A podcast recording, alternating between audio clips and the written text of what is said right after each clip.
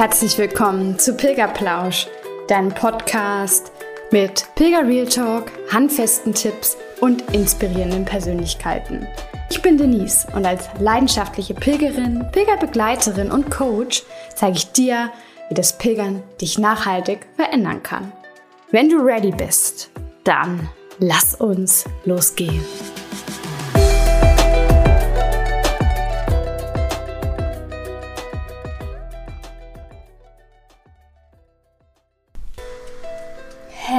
Sunshine. Ich freue mich so sehr, dass du auch heute wieder bei Pilgerplausch reingeschaltet hast. Und vielleicht heute sogar noch mehr, denn ja, ich weiß, es ist die zweite Folge hintereinander, die ganz schön lang ist. Ich kann mir vorstellen, dass vielleicht eines der ersten Dinge war, die du dir gedacht hast, oh mein Gott, spinnt Denise schon wieder?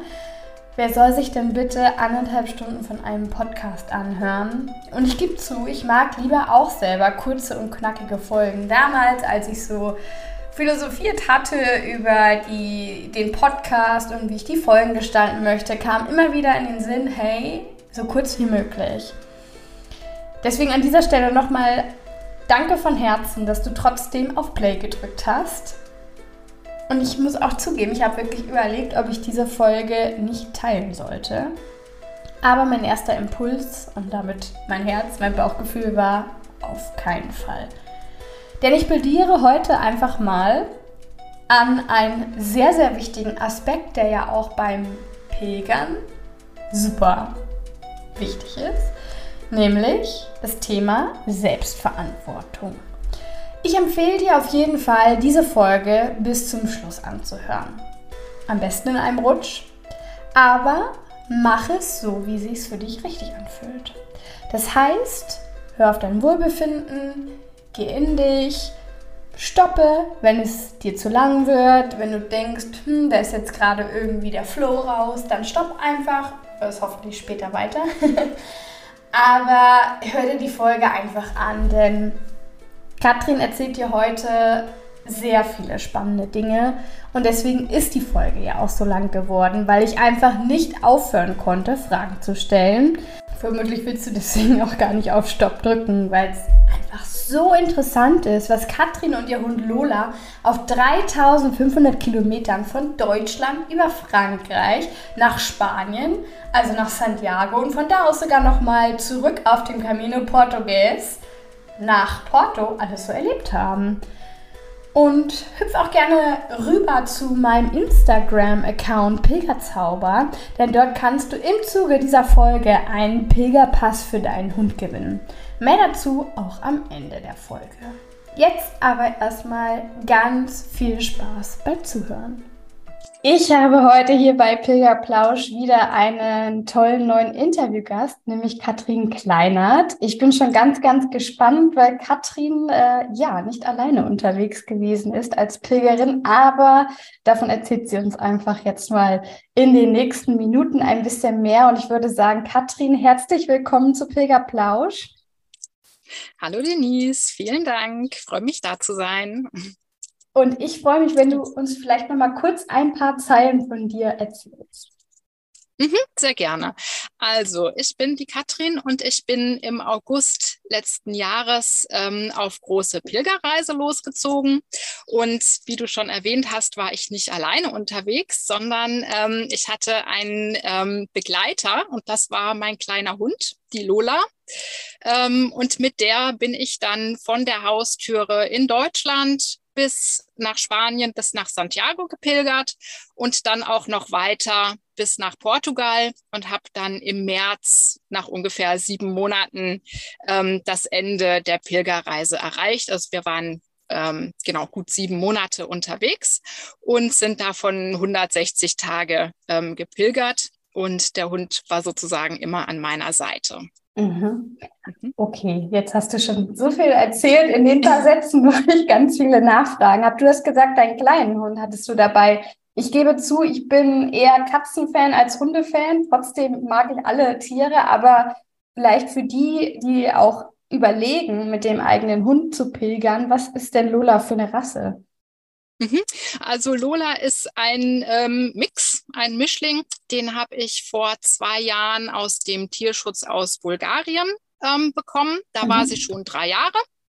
Ähm, das heißt, sie ist mittlerweile fünf und ähm, also sie ist wir wissen tatsächlich gar nicht genau, was für eine Rasse mit okay. drin ist, aber sie ist von der Größe her, ähm, also acht bis neun Kilo Klasse und sehr sportlich. Also vom Aussehen her quadratisch praktisch gut und ähm, ein, ja, sag ich mal, ein Powerhund, der auch sehr robust ist und ähm, vom Typ her eher sportlich. Also schon immer sportlich gewesen, nicht so wie manche Pilgermenschen, die vielleicht ein bisschen korpulenter auf den Weg ziehen und dann ein bisschen abgenommen haben auf dem Weg.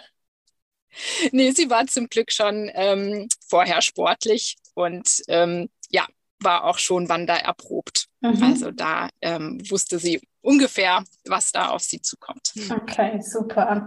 Ja, und dann hast du gesagt, du bist von Deutschland ausgepilgert. Das äh, finde ich ja immer noch so ganz besonders bewundernswert. Und da darfst du mal erzählen, ähm, erstmal, warum gerade von Deutschland aus? Also warum nicht von woanders? Weil ich denke, dass es mit Hund einfach auch ein bisschen, äh, ja, ein bisschen anders ist, ein bisschen komplizierter vielleicht auch, aber da sprechen wir auf jeden Fall dann gleich noch mehr drüber.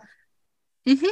Also für mich ähm, war das irgendwie logisch, von zu Hause aus loszulaufen ähm, weil da war ich ja schon und da ähm, genau, also jetzt irgendwo erstmal den Transport nach Spanien oder sowas, das wollte ich mir ersparen, weil für mich war es auch ähm, so ein bisschen das Ziel der Pilgerreise, auch lange unterwegs zu sein und auch eine große Strecke zu laufen.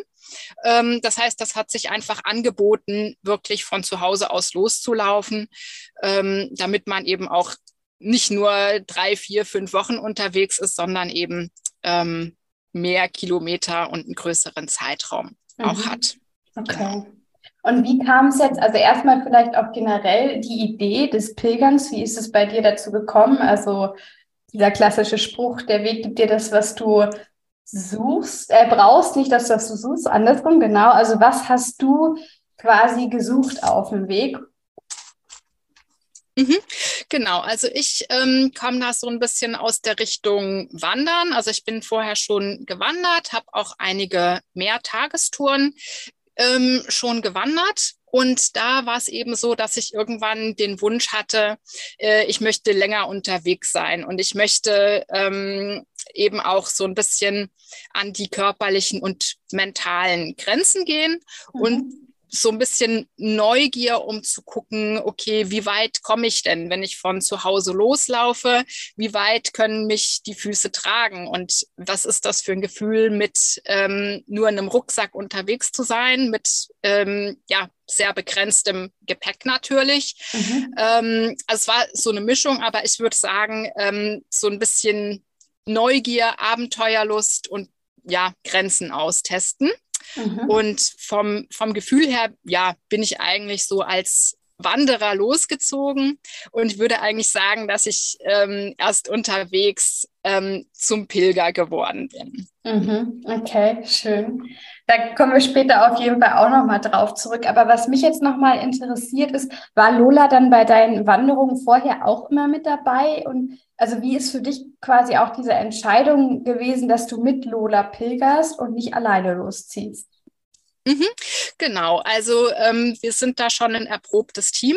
Also mhm. seit ich sie habe, waren wir schon ein paar Mal auch ähm, auf Touren unterwegs. Das längste war eine zwei Wochen Wanderung, also nur ich und Lola. Äh, da waren wir in Slowenien unterwegs und genau, da waren wir einfach schon so ein erprobtes Team. Und ähm, für mich ähm, hat sich eigentlich die Frage, ohne Hund loszuziehen, gar nicht gestellt, weil okay. ähm, also ich habe ja auch den Hund, weil es mir großen Spaß macht, auch Zeit mit dem Hund zu verbringen. Ähm, genau. Und das war dann für mich so der Punkt. Ähm, ich würde sie auch nicht für so eine lange Zeit irgendwo alleine lassen wollen. Mhm. Ähm, und dann war klar, okay, ähm, der Hund muss auf jeden Fall mit. Und habe mir dann aber auch natürlich im gleichen Atemzug überlegt, okay, was bedeutet das für mich? Ist das überhaupt möglich? Was kommt da auf mich zu? Ähm, und ja, was muss ich da eben auch noch zusätzlich beachten? Also ich habe natürlich dann versucht, das vorher gut zu recherchieren. Mhm. Und da findet man ganz unterschiedliche Berichte auch im Internet.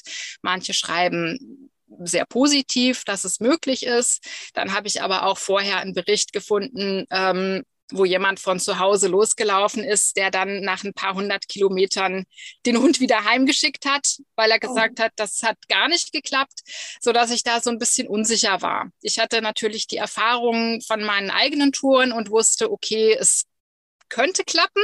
Mhm. Ähm, und war dann aber im Prinzip auch ähm, natürlich ein Überraschungspaket, wie das dann auch über so eine lange Zeit ähm, dann für uns beide wird. Ja. Genau. Was war es dann konkret jetzt in dem Fall, den du beschrieben hast, der den Hund nach 100 Kilometern wieder zurückgeschickt hat? Ähm, was war es da wirklich, wo er gesagt hat, nee, das geht nicht? Ähm, der hat gesagt, der Hund war körperlich erschöpft. Okay. Also genau, der hat das so geschrieben, dass der Hund quasi nur noch für ihn gelaufen ist, was mhm. Hunde natürlich machen, mhm. und dann halt über die eigenen Grenzen hinausgehen und ja, das in dem Fall wohl dann ähm, nicht gut geklappt hat. Okay. Aber das heißt, du hast dich auf jeden Fall im Vorwege informiert. Da würde ich auch gerne nochmal bei dir nachhaken. Ist es ähm, so, also, oder erzähl einfach mal, wie du die Vorbereitung getroffen hast. Also, über was hast du dich genau informiert? Und vor allem auch, wie lange hat jetzt quasi diese Vorbereitungsphase für dich gedauert? Und fandest du es optimal? War es zu kurz? War es vielleicht sogar auch zu lang? Mhm, genau, also ähm, ich würde sagen, bei mir hat die Vorbereitung eigentlich mit unserer ersten ähm, Wanderung oder Mehrtagestour angefangen, mhm. ohne dass ich jetzt zu dem Zeitpunkt schon wusste, dass wir hm, diese Pilgerreise machen würden. Aber da haben wir einfach schon wertvolle Erfahrungen gesammelt. Ähm, wie ist es, mehrere Tage unterwegs zu sein? Also da ist es zum Beispiel dann die erste Erkenntnis, okay, der Hund ist abends wirklich hundemüde, ähm, so dass man da schon weiß, okay, wie viele Kilometer ähm, schafft mein Hund? Ähm, das ist natürlich immer ein, ein großer Punkt. Und dann ähm, auch zum Beispiel, wie ist das für den Hund? Also das war für Lola natürlich die ersten Touren relativ stressig, weil sie auch gar nicht wusste, was erwartet mich denn hier. Das war, da musste sie plötzlich äh, im Zelt schlafen, im Schlafsack und das kannte sie halt gar nicht. Mhm. Ähm, und da sage ich mal, sind dann auch schnell die ersten Probleme aufgetreten. Also sie hat dann zum Beispiel anfangs ähm, kein Futter mehr angenommen unterwegs, obwohl okay. sie eigentlich ähm, dann nach dem Laufen ja hungrig sein müsste. Ähm, das war dann eins der Probleme. Dann hatte sie auch nach zwei oder drei Tagen ähm, dann Durchfall bekommen. Und das war dann alles so, im Nachhinein vermute ich, das waren Stressreaktionen. Mhm. Ähm, aber da war für mich eigentlich ganz gut ähm, vorab so im sicheren Umfeld erstmal so zu üben. Wie, ja. wie ist das überhaupt ähm, mit Hund zu laufen? Und was hat mein Hund speziell jetzt für Anforderungen oder für Probleme, weil jeder Hund ist natürlich anders. Mhm. Ähm, und das war eigentlich so die, die Art der Vorbereitung. Und zeitlich gesehen würde ich sagen, also von unserer ersten Tour, bis ich losgelaufen bin, das war über ein Jahr. Ähm, mhm. Aber einfach halt, weil das zeitlich dazwischen lag. Das war jetzt aktive Vorbereitung, ja, weniger. Große Themen sind eigentlich dann ähm, Futter, dass man schaut, okay, ähm, wie organisiere ich das mit dem Futter? Kaufe ich das unterwegs nach? Bekomme ich dann das Futter, was der Hund frisst und verträgt? Ähm, genau, da habe ich mich halt schon informiert. Das war dann anfangs relativ einfach, dadurch, dass ich ja in Deutschland losgelaufen bin. Da kenne ich mich ja aus. Das heißt, da weiß ich auch, ähm, was gibt der Supermarkt her oder was ähm, muss ich im, im Tierfachgeschäft kaufen. Mhm. Genau. Ähm, also ja, um es nochmal zu benennen, ich würde sagen, so die Einschätzung vom Hund, ähm, also dass man gut abschätzen kann, wie ähm, fit ist der Hund, in was für einem Kilometerrahmen kann man sich da bewegen. Mhm. Ähm, und was für Probleme könnten dann auftreten. Ja, du hattest jetzt konkret die Probleme erzählt, die aufgetreten sind. Schon mal dieses, dass er äh, das ähm, Futter nicht mehr angenommen hat, aber auch dieser ähm, Durchfall. manche, kann ich mir vorstellen, würden dann schon sagen, okay, dann ist mein Hund dafür nicht geschaffen. Wie bist du dann in dem Moment mit dieser Situation umgegangen? Mhm. Also das war zum Glück auf einer kurzen Tour. Mhm. Ähm, das heißt, ähm, wir sind dann eh am Ende der Tour gewesen und wieder nach Hause gegangen. Und ich habe das halt einfach beobachtet und habe halt geguckt, okay, ähm, wie verhält sich das? War das jetzt nur temporär? Und habe dann einfach nochmal probiert, ähm, okay, wie ist das auf der nächsten Tour? Klappt das dann da besser? Wir haben dann nochmal das Futter umgestellt ähm, und haben dann einfach nochmal sozusagen neu probiert, ähm, tritt das gleiche Problem wieder auf?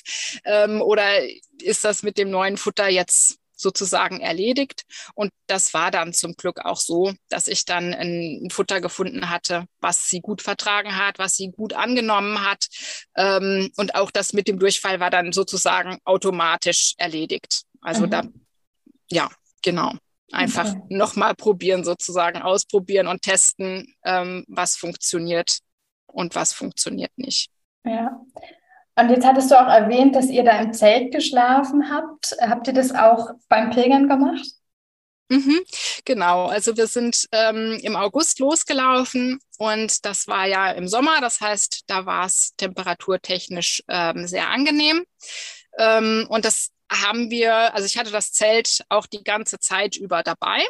Mhm. Ähm, habe aber dann so, ich würde sagen, die ersten ja, sechs bis sieben Wochen ähm, wirklich dauerhaft im Zelt geschlafen, einfach weil es halt in Deutschland auch eine Kostenfrage ist, ja. weil so eine Herbergsstruktur, wie man das jetzt aus Spanien oder Portugal kennt, ähm, gibt es da gar nicht. Mhm. Und ähm, genau, dann hat man halt mit Hunden natürlich immer noch das zusätzliche Problem, ähm, dass man nicht überall übernachten kann. Und genau, das war dann mit Zelt einfach eine sehr kostengünstige Möglichkeit, ähm, unterwegs zu sein. Mhm. Das heißt, jetzt für auch das Gepäck, also ich kann mir vorstellen, dass du, wenn du jetzt auch sagst, dass du ähm, ein Zelt mit dabei hattest, dass es sicherlich auch schwerer ist als bei den Pilgern, die einfach nur in den Herbergen übernachten.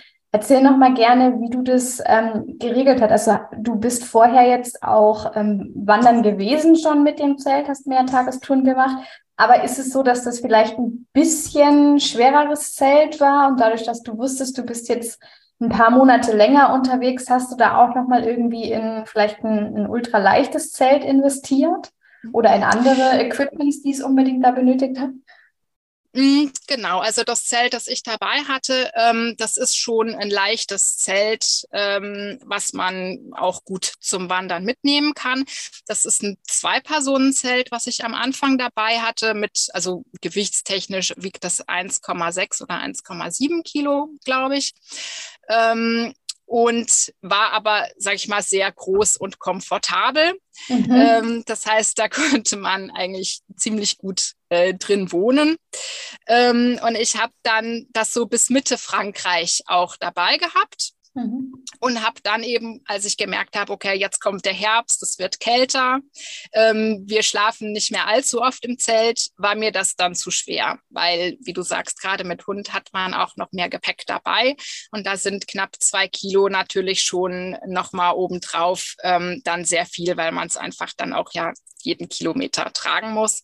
Und da habe ich dann nochmal ähm, mir ein kleineres, leichteres Zelt besorgt, weil ich das dann halt sozusagen nur für den Notfall dabei hatte mhm. ähm, als Backup, weil ich mir einfach gesagt habe, okay, mit Hund, ähm, wir kommen in den Herbst, wenn wir nichts finden, dann ähm, habe ich gerne diese Sicherheit, eben jederzeit im Zelt schlafen zu können und ein Dach über dem Kopf zu haben.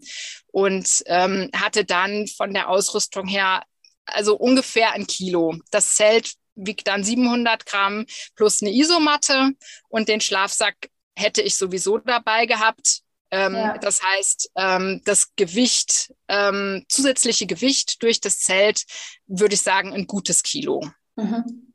Und was hast du dann noch so als Equipment mit dabei gehabt, was vielleicht jetzt der normale Pilger nicht im Rucksack hat? Hm, meinst du jetzt fürs Zelten oder für den Hund? Nee, eher für den Hund, aber fürs Zelten darfst du auch gerne noch ein paar Sachen erwähnen. genau, also für den Hund ähm, ist natürlich das Futter ähm, das Schwerste, also Futter mhm. und ähm, Leckerli, Knabberkram, sage ich mal ähm, variabel. Also wenn man jetzt dann einen neuen Beutel Trockenfutter kauft, dann wiegt er halt anderthalb Kilo. Der wird aber mit der Zeit leichter. ähm, ich habe mir mal so ausgerechnet, ähm, ungefähr zwei Kilo ähm, habe ich an Gewicht für den Hund noch obendrauf gehabt. Mhm. Das war ja Futter, eine Ersatzleine, ähm, eine Hundedecke und halt eine Regenjacke, beziehungsweise dann im Winter auch eine Winterjacke für den Hund. Ähm, genau, und ansonsten ja Kleinkram jetzt wie Hundebeutel, eine Hundepfeife, aber was jetzt gewichtstechnisch eher ähm, wenig ist. Mhm. Genau, also da hatte ich dann zwei Kilo. Ähm, Lola ist, wie gesagt, ja mit ihren acht Kilo relativ klein. Deswegen mhm. habe ich jetzt ihr keinen eigenen Rucksack aufgesetzt, weil es gibt tatsächlich das auch spezielle Hunderucksäcke. Ja, das wäre auch meine äh, Frage. Ich hätte mich über ein Bild gefreut, wenn es der Fall gewesen wäre, aber. Genau, also habe ich auch getroffen, ähm, weil bei einem größeren Hund, bei einem 20-Kilo-Hund, fällt das Hundefutter natürlich noch mehr ins Gewicht. Mhm. Und da werden die Hunde dann oft beteiligt mit einem Hunderucksack. Aber das ist ähnlich wie bei Menschen, also mehr als 15, also wirklich maximal 20 Kilo vom Eigengewicht kann der Hund auf keinen Fall tragen. Und das hätte sich dann bei meinem Hund jetzt nicht gelohnt, mhm. ähm, sodass ich das von Anfang an ausgeschlossen habe und gesagt habe, okay, die zwei Kilo, die packe ich bei mir drauf. Ähm, und das hat auch gut funktioniert. Okay. Sehr gut. Das heißt, wie viel Futter hat äh, Lola dann am Abend oder wie hast du gefüttert? Also war es so, dass, dass sie morgens und abends was bekommen hat? Äh, hast du auch anders gefüttert, als äh, wie du es vielleicht zu Hause machen würdest? Mm, also ich habe meistens in der Mittagspause und abends gefüttert, ähm, wobei den Hauptanteil abends. Und ja, ich würde sagen, ähnlich wie zu Hause, also zweimal am Tag. Ähm, kam aber auch ein bisschen drauf an. Ähm, wir haben das so gemacht, ich hatte halt einen Beutel Trockenfutter dabei für also mindestens ein paar Tage. Und dann habe ich aber auch oft, wenn ich einkaufen war, dann ähm, nochmal eine Dose Nassfutter dazu gekauft oder mal, ich sag mal, so ein Päckchen Frankfurter Würstchen. Mhm. Einfach, ähm, wie man das bei sich selbst auch macht, ähm, man braucht ja irgendwie Energie, man muss bei Laune bleiben. Und da hat sie halt mittags dann auch mal ähm, Würstchen gekriegt um über den Tag zu kommen sozusagen. Mhm. Und das, ähm, ja, weil das dann alles, was frisch ist, natürlich noch schwerer ist, habe ich das halt dann versucht, wirklich ähm, zu kaufen und dann im Laufe der nächsten Stunden auch direkt äh, zu verfüttern. Genauso, manchmal habe ich ihr auch Fleisch gekauft, ähm, aber das hat sie dann eigentlich direkt vorm Supermarkt schon gefressen. Das war ja. dann direkt weg. Ja, Und das heißt, was würdest du jetzt sagen, wie schwer dein Rucksack insgesamt war? Hast du es mal gewogen? Mm, ja, also ich habe es ausgerechnet, beziehungsweise auch einmal nachgewogen unterwegs. Und ich würde sagen, so um die 12 Kilo. Mhm. Ja was schon an der Grenze ist. Mhm. Also, ähm, das merkt man, aber es war für mich ähm, tragbar. Also man gewöhnt sich auch an das Gewicht. Und ich muss sagen, ich hatte dann ab Frankreich auch ähm, einen Wanderstock dabei. Und das hat schon enorm was ausgemacht, äh, um das Gewicht dann auch besser zu verteilen. Und ja, insgesamt würde ich schon sagen, das war, also so 13 Kilo war dann die Grenze, weil manchmal habe ich dann auch noch mehr Wasser mitgenommen. Wenn ich jetzt wusste, okay, es wird ein heißer Tag oder ein langer Tag. Und das war dann wirklich so das äh, i-Tüpfelchen, ähm, wo man abends dann auch den Rücken gemerkt hat, wo ich dann gemerkt habe, okay, das ist jetzt zu viel. Mhm. Äh, das war dann wirklich so das eine Kilo, äh, was dann zu viel war. Ja, das heißt, was hattest du so durchschnittlich an Wasser dabei, weil du musstest ja nicht nur an dich denken, sondern auch an Lola? Genau, also ich hatte, bin ja im August losgelaufen und da war es in Deutschland ja immer über 30 Grad. Und ich bin am Anfang ähm, durch den Hunsrück gelaufen, relativ äh, ja, isoliert mit wenig Wasserversorgung. Und da hatte ich teilweise drei Liter Wasser dabei. Und ähm, genau, da, da war das eben auch, wo ich gemerkt habe, das ist schwer. Auf den, sag ich mal, Jakobswegen dann in Spanien, Portugal hatte ich meistens nur einen guten Liter, also einen mhm. Liter anderthalb dabei. Und ja, das hat für Lola und für mich gereicht. Dadurch, dass sie ja auch klein ist, trinkt sie halt auch weniger.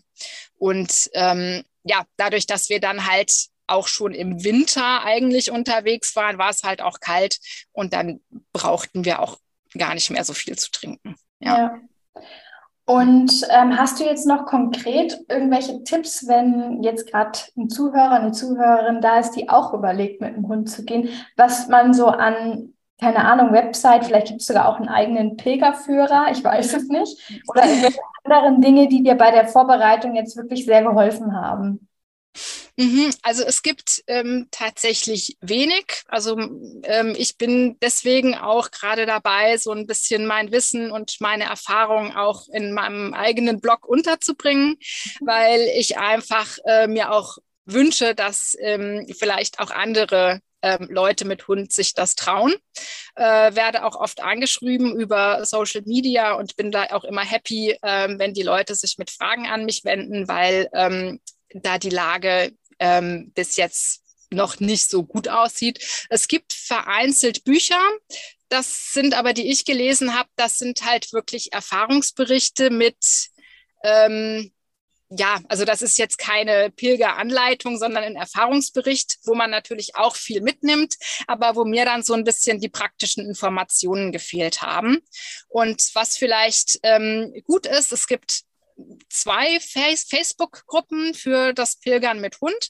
Mhm. Und da ähm, findet man dann eben auch Austausch und kann auch konkret Fragen stellen. Und ähm, genau, da bin ich eben auch dann aktiv und versuche dann auch ähm, da ähm, meine Erfahrungen weiterzugeben. Also genau, da geht es dann wirklich von, ähm, finde ich Futter in Spanien oder wie ist das mit ja, den Straßenhunden unterwegs? Also da gibt es halt schon ähm, sehr viel, sehr viel Unsicherheit, sehr viele Fragen. Ähm, genau. Ja, das mit den Straßenhunden habe ich mich nämlich auch schon gefragt, aber ich würde gerne noch kurz da bleiben. Also wir verlinken natürlich auch in den Show Notes deinen ähm, Blog und deinen Social Media Account, dass wenn jetzt wirklich jemand zuhört, ähm, dass der oder die dich natürlich auch kontaktieren kann. Ähm, jetzt ist es so, dass ähm, du das gesagt hattest, dass es wenig gibt. Ich kann mich aber erinnern, dass ich in diesen Pilgerführern schon das ein oder andere Mal gelesen hatte, ähm, hier kann man mit Hund übernachten. Ist das aus deiner Perspektive scheinbar ausbaufähig, oder? Also es wird, also kannst du sagen, dort, wo es nicht erwähnt wird, kann man auch nicht übernachten? Oder? Ähm, also es kommt drauf an, meinst du jetzt so die klassischen deutschen Pilgerführer? Also gibt ja, quasi den gelben und den roten. Ganz ja, genau. genau. ähm, also die hatte ich auch beide. Ähm, und da muss ich leider sagen, ähm, manchmal steht es dabei, aber es ist leider nicht immer aktuell. Also okay. ähm, es ist die, klar, die, die, die Liste, die Unterkunftsliste ähm, in den Pilgerführern ist nicht vollständig. Das schreiben sie ja auch, dass es quasi nicht das Ziel ist, da eine komplette Liste ähm, reinzubringen. Ähm, aber gerade ähm, mit Hund, wenn man in der Rand- oder Nebensaison unterwegs ist, da ähm, ist es dann schon schwierig. Ich bin dann ähm, tatsächlich äh, für Frankreich gibt es einen französischen ähm, ja, Pilgerführer, beziehungsweise es ist eher ein Unterkunftsverzeichnis, den mhm. Miam Miam Dodo heißt der, den gibt es für, ich glaube, die gängigsten französischen Wege. Ähm, das ist zum Beispiel dann ähm, eine Literatur, wo ich sage, die ist top, die ist auf dem aktuellen Stand und da kann man sich dann wirklich drauf verlassen, ähm, dass die Informationen aktuell sind und damit kann man gut arbeiten. Für Spanien, Portugal hm, würde ich tatsächlich eher sagen, für Unterkünfte, Unterkünfte ähm, sind Smartphone-Apps eigentlich eine gute Möglichkeit. Ähm, also für Spanien habe ich dann die Buen Camino-App äh, genutzt, weil da ist es so, da gibt es das Hundesymbol bei den Unterkünften. Ah. Das heißt, da sieht man auf den ersten Blick, ähm, kann der Hund mit oder kann der Hund nicht mit. Mhm. Ich habe es dann trotzdem immer so gemacht und nochmal äh, nachgefragt, weil auch da ähm, es kann sich natürlich immer mal was ändern. Und manchmal ist es auch so, dass Hunde zwar erlaubt sind, aber unter Bedingungen, die man vielleicht nicht möchte. Also in Spanien ist es manchmal dann so, ähm, dass der Hund dann im Innenhof bleiben muss. Ähm, und das kam jetzt für mich nicht in Frage. Und ähm, manchmal kann man dann sagen, okay, dann bleibt man mit dem Zelt draußen mit dem Hund. Nur das war dann im Winter eben sehr schwierig, so dass mhm. ich da immer auf Nummer sicher gegangen bin und wirklich nochmal angerufen habe und nachgefragt habe, hier, ich äh, würde mit Hund kommen, geht das, darf der Hund auch rein? Ähm, wie sieht das aus? Ja, ja, da kann ich mich sogar auch äh, dran erinnern, als ich letztes Jahr in Portugal pilgern war, da habe ich nämlich auch eine mit dem Hund getroffen und da war es gerade in der Herberge so, dass da der Hund nämlich draußen schlafen musste. Sie hat ein bisschen gemurrt, aber weil es ein Umweg war und das die einzige Herberge in der Gegend ähm, und ich glaube, sie hatte auch kein Zelt dabei, ähm, war das dann entsprechend ja eine Option, die sie dann am Ende angenommen hat. Mhm. Das heißt, du hattest jetzt ja auch erwähnt, dass du ähm, beim ja beim Vorbereiten, beim Wandern sozusagen schon mal geschaut hast, wie viele Kilometer Lola ja auch laufen kann. Und das ist, finde ich, auch echt super. Vor allem empfehle ich das auch immer allen menschlichen Pilgern, äh, weil man das so besser abschätzen kann, einfach auch für die Etappen, ne? wie lange man da jetzt braucht, wo man vielleicht eine Unterkunft suchen sollte.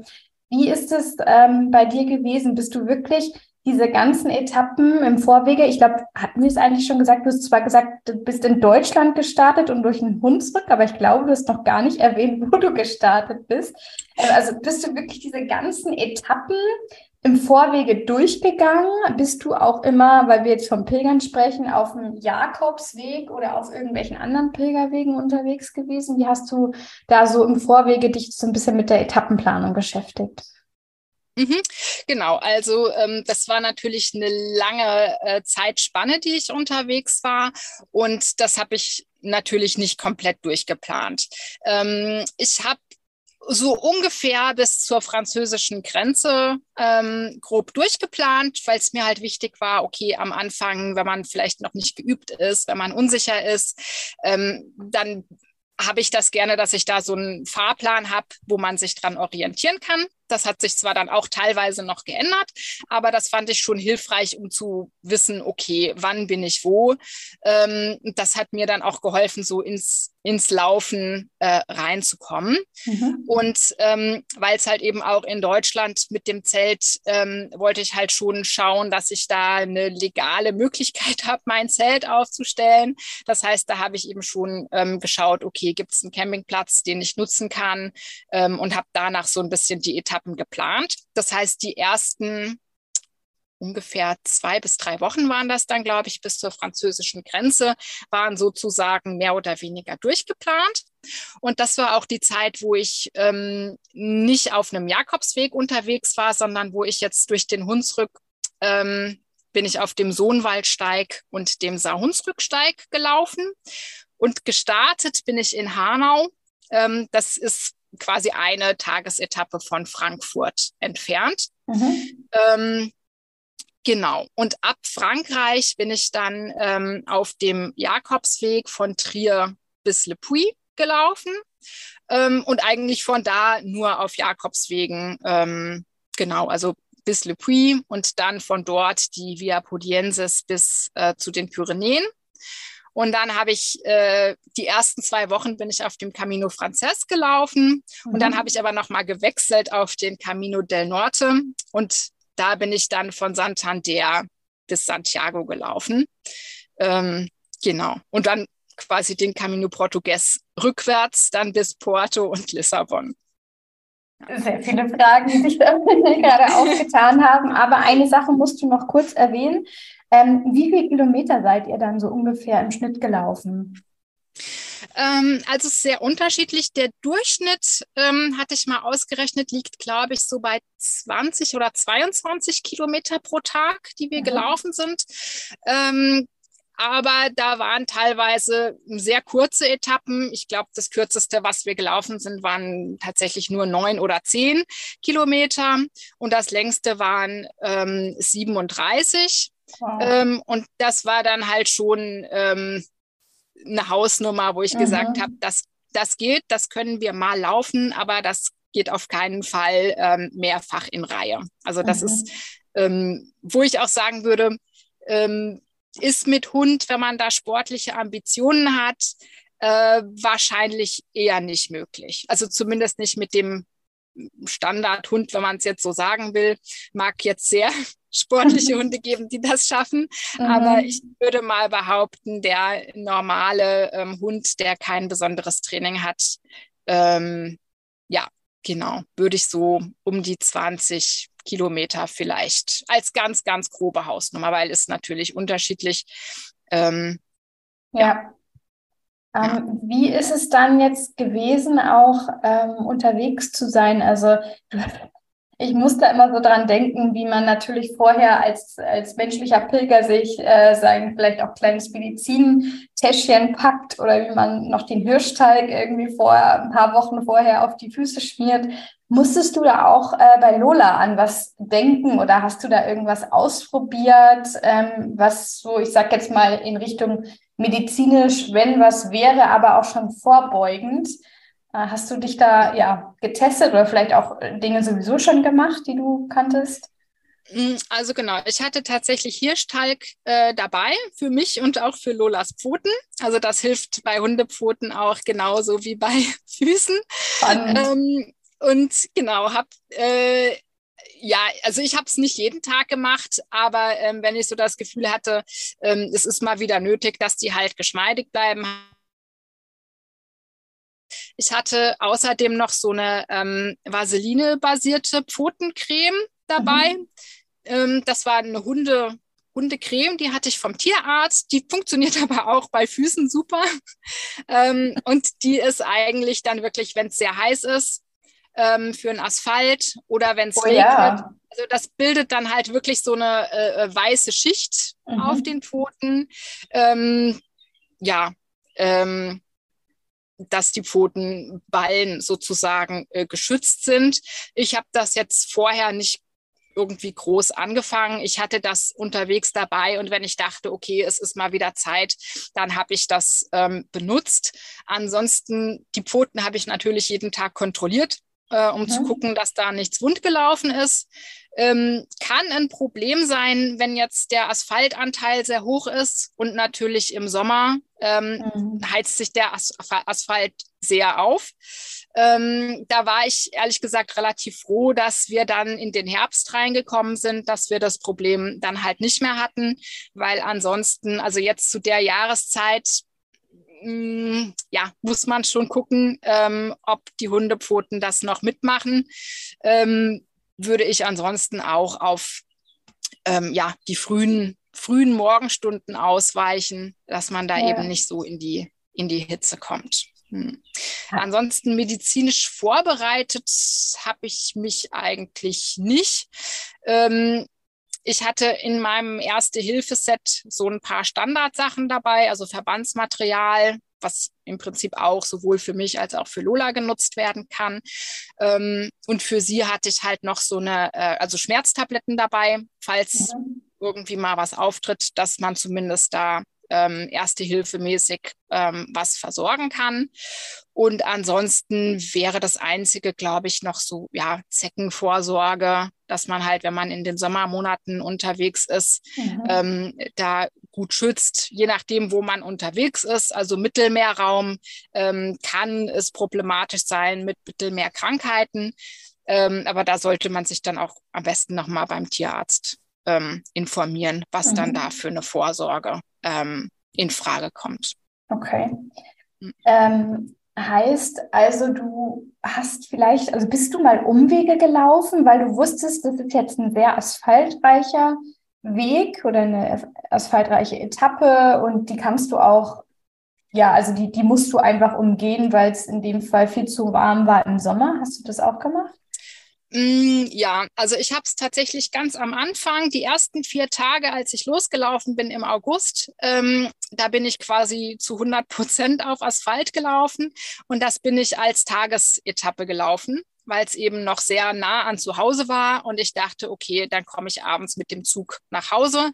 Das war dann so für mich eine gute Möglichkeit, da ins Pilgern reinzukommen.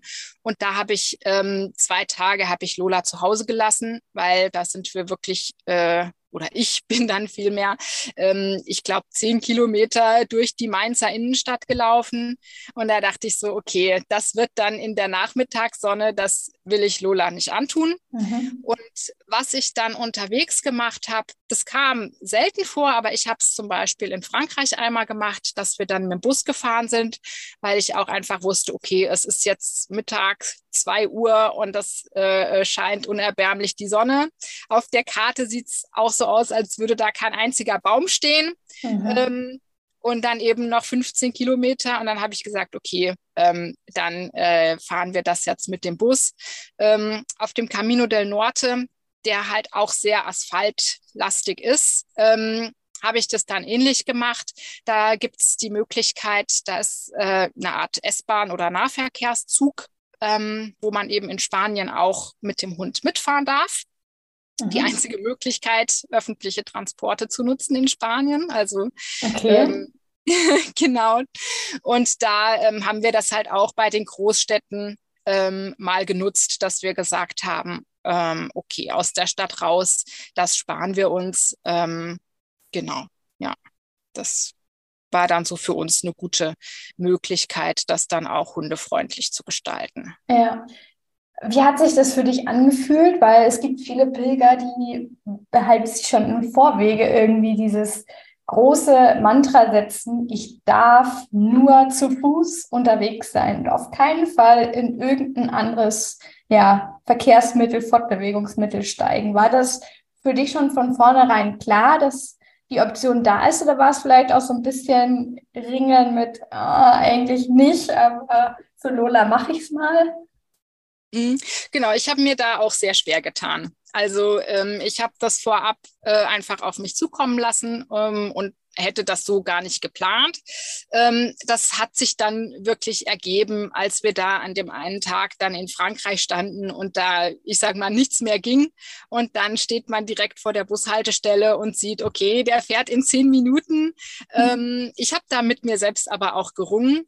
Mhm. und habe es ich sage mal, so wenig wie möglich benutzt. Aber ähm, ja, ich habe mich dann eigentlich auch damit abgefunden, habe gesagt, okay, das ist in dem Moment die für mich die richtige Lösung ähm, und habe mich dann versucht, da auch nicht irgendwie jetzt für zu verurteilen, ähm, da jetzt nicht jeden einzelnen Meter abgelaufen zu sein. Aber ich kann das gut verstehen, wenn Leute da mit sich hadern und auch sagen, das kommt nicht in Frage, weil natürlich ist man dann auch verleitet, ähm, das ständig zu nutzen. Mhm. Und gut, dann ist natürlich auch die Frage, ähm, ob das, ja, also muss jeder selbst für sich entscheiden. Aber ich habe das dann in Spanien tatsächlich, ähm, als ich das einmal rausgefunden hatte, mehrfach genutzt und habe mir dann zu dem Zeitpunkt da auch keine ähm, Vorwürfe mehr gemacht. Ja.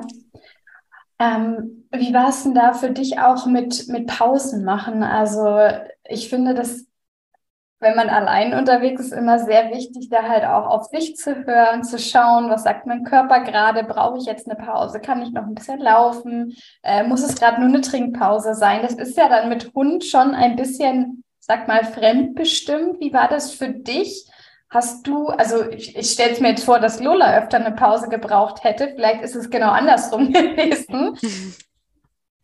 Äh, ich würde sagen, wir haben uns da ganz gut ergänzt. Also ähm, klar, manchmal, wenn es jetzt heiß war, hat sie schon gesagt, so, äh, ich brauche eine Pause, hat das dann auch klar gezeigt. Also man lernt da auch wirklich ähm, viel dazu in der Kommunikation und man sieht das dann auch dem Hund an, wenn er eine Pause braucht. Ähm, aber ich habe da schon auch mein Ding gemacht. Also wenn ich eine Pause gebraucht habe, äh, dann habe ich das gemacht und wenn sich das jetzt nicht angeboten hat, dann äh, ähm, sind wir auch noch ein Stück weiter. Also da war ich schon sozusagen äh, jetzt diejenige, die das, ähm, soweit es geht, halt eigentlich bestimmt hat. Aber klar, wenn man jetzt sieht, der Hund ähm, braucht jetzt eine Pause, dann macht man das eben auch, wenn man eigentlich noch weitergelaufen wäre. Also da ist man wirklich auch als Team unterwegs. Und wie gesagt, das hat eigentlich gut geklappt. Und Lola hat auch ähm, das dann relativ schnell rausgekriegt, wenn irgendwo eine Bank steht. Dann hat sie mich da auch hingezogen, weil sie halt schon auch wusste, ah, Bank, da, da machen wir doch öfter mal eine Pause. Vielleicht ja jetzt auch. Also genau, das ähm, hat sie dann schon rausgehabt. Ja, ja zu einer schön. Pause kommt. Hm. Wie sah dann so eine Pause aus? Also sieht die Pause äh, anders aus? Du hast ja gesagt, mittags und abends hast du gefüttert. Ähm, wie, wie sieht eine Pause bei Lola und bei dir aus? Oder halt mhm. dann zusammen die Pause? Genau, also kommt ein bisschen aufs Land an. Ähm, jetzt in Frankreich äh, und Deutschland hat man ja das Glück, dass man zum Beispiel auch in Cafés und Restaurants mit Hund darf. Das heißt, wenn da zufällig in der Mittagszeit was verfügbar war, ähm, haben wir das gerne genutzt. Ähm, in Spanien Portugal ist es schwierig. Also Terrasse ist okay mit Hund, aber reingehen ähm, nicht. Also das ist allermeistens verboten. Mhm. Ähm, das heißt, das war dann eine Möglichkeit, die wir nicht nutzen konnten. Und dann sah eigentlich die Pause so aus, dass wir halt geschaut haben, ähm, am Wegesrand mit dem Sitzkissen haben wir uns ausgebreitet und dann erstmal ähm, den Hund versorgen, also ähm, Wasserschale und was zu futtern, was zu futtern anbieten. Und ich habe mir dann meistens was aus dem Rucksack gemacht, also was ich so dabei hatte, Obst oder Brot mit Käse oder ähm, ja, irgend sowas in der Richtung. Genau. Ja. Und hat Lola dann auch nochmal ein Nickerchen gemacht? War das wichtig, dass sie das macht? Oder ist es eher so, dass sie ja nur gegessen hat und dann eigentlich gleich weiter konnte? Ja, also ähm, wie es gepasst hat. Ähm, wenn wir jetzt wirklich irgendwo Restaurant waren, also in Frankreich oder sowas, dann ist man ja da schon ja, bestimmt eine gute Stunde, bis man da sein Menü gegessen hat. Das hat sie natürlich dann zum Schlafen genutzt. Wenn wir jetzt irgendwo draußen unterwegs waren, ähm, kommt drauf an. Also wenn wir mitten im Wald waren, da war meistens zu viel Spannendes, da konnte sie dann nicht abschalten. Ähm, aber wenn es jetzt lange Etappen waren, also wenn es so auf die 30 Kilometer ähm, zuging, dann hat sie eigentlich zwischendurch auch eine Pause gebraucht und dann, ähm, also ich sag mal, dann mindestens eine Stunde, wo sie dann auch mal die Augen zumacht äh, und das hat sie dann wirklich gebraucht, um auch wieder äh, neue Energie ähm, zu tanken, bevor mhm. es dann wirklich weiterging. Ja, jetzt hast du es gerade erwähnt mit dem zu viel Spannen im Wald. Wie hast du das geregelt oder wie ist es auch? Ich als Nicht-Hundebesitzerin weiß das jetzt gar nicht so mit äh, Leine und frei laufen lassen. Genau, also kommt auch sehr auf den ähm, Hund natürlich an. Ähm, ich hatte zusätzlich zu der normalen Leine noch eine Schleppleine dabei, einfach um sie abzusichern, ähm, weil sie eben schon einen Jagdtrieb hat und mhm. gerade in, also es war am schlimmsten, sage ich mal, in Nordfrankreich, wo man teilweise, ich weiß nicht, 10, 20 Rehe am Tag sieht, ähm, wo ich sie dann schon ähm, quasi an der Leine haben musste, einfach weil man will ja auch nicht jede Sekunde äh, äh, den Hund angucken, dass der jetzt nicht dem Reh hinterherläuft. Und das war dann eine gute Möglichkeit, wo sie dann genug Freilauf hatte, aber wo ich trotzdem die Sicherheit hatte, dass sie jetzt nicht ähm, wegläuft. Ähm, das ist ansonsten jetzt äh, in Spanien eigentlich, ähm, war sie viel im Freilauf, weil da war jetzt, also gerade jetzt so Landwirtschaft, Felder oder so, da ist eigentlich wenig, mh, hm, wo sie jetzt hin könnte. Klar, der Hund muss natürlich abrufbar sein, dass auch wenn jetzt Straße kommt oder irgendwas, dass man ihn dann halt schnell wieder äh, zu sich ruft. Ähm, auch wenn andere Pilger unterwegs sind. Aha. Das Problem hatten wir jetzt wirklich nicht, weil wir äh, auf dem Camino Frances waren wir Anfang Dezember. Wow. Äh, da war wirklich fast keiner mehr da und auf dem Camino del Norte haben wir wochenlang niemanden getroffen. Da war es jetzt gar kein Problem. Aber ansonsten ähm, habe ich halt schon geschaut, äh, dass jetzt Lola da nicht irgendwie die anderen Pilger belästigt, weil mhm. ja, also jetzt nicht nur auf dem Weg, sondern auch in den Unterkünften, ähm, dass sie da halt wirklich ähm, bei mir bleibt und da keinen keinen Unfug treibt, weil es ja gibt ja auch immer Leute, äh, die Angst haben oder die das einfach nicht wollen und da eben, sag ich mal, das zu respektieren ja. Und das hat eigentlich gut geklappt. Also da würde ich sagen, hatten wir nie Probleme. Mhm. Was sind denn da so deine Erfahrungen mit anderen Mitpilgern? Also sowohl mit Lola, aber vielleicht auch irgendwie für dich selbst eine schöne Erfahrung oder vielleicht auch gerade negative Erfahrung, die du da gemacht hast. Genau, also eigentlich durchweg positiv. Auch in den Unterkünften war es dann meistens so, ähm, dass alle sich gefreut haben, dass ein Hund da ist und sie dann eigentlich streicheln wollten. Und also da ist sie halt auch der Typ für, der sich dann auch gerne streicheln lässt. und ich dann eher gucken musste, dass sie ähm, zur Ruhe kommt. Aber genau, durchweg ähm, positiv. Und ich habe auch in Frankreich ähm, eine andere Mitpilgerin mit Hund getroffen und wir haben uns dann ähm, so mehrere Tage sind wir eigentlich so mehr oder weniger zusammengelaufen und das hat äh, sehr gut funktioniert, weil die Hunde sich auch ähm, gut verstanden haben. Und da konnte man sich halt gut austauschen, weil ja dann im Prinzip jeder die gleichen Probleme hat. Mhm. Ähm, wie finde ich die nächste Unterkunft und so. Und das war dann schon sehr schön. Ja. Okay. Aber das heißt, sonst warst du auf dem Camino eher allein, also halt ohne viele Mitpilger unterwegs. Genau, ja. Also ich habe ähm, dann in Frankreich hatte ich noch vereinzelt äh, Mitpilger getroffen. Mhm. Die waren aber dann meistens auch ähm, nur in Etappen unterwegs. Das heißt, die waren dann irgendwie zwei Wochen und dann sind sie wieder nach Hause. Das heißt, da war, sage ich mal, nichts von Dauer.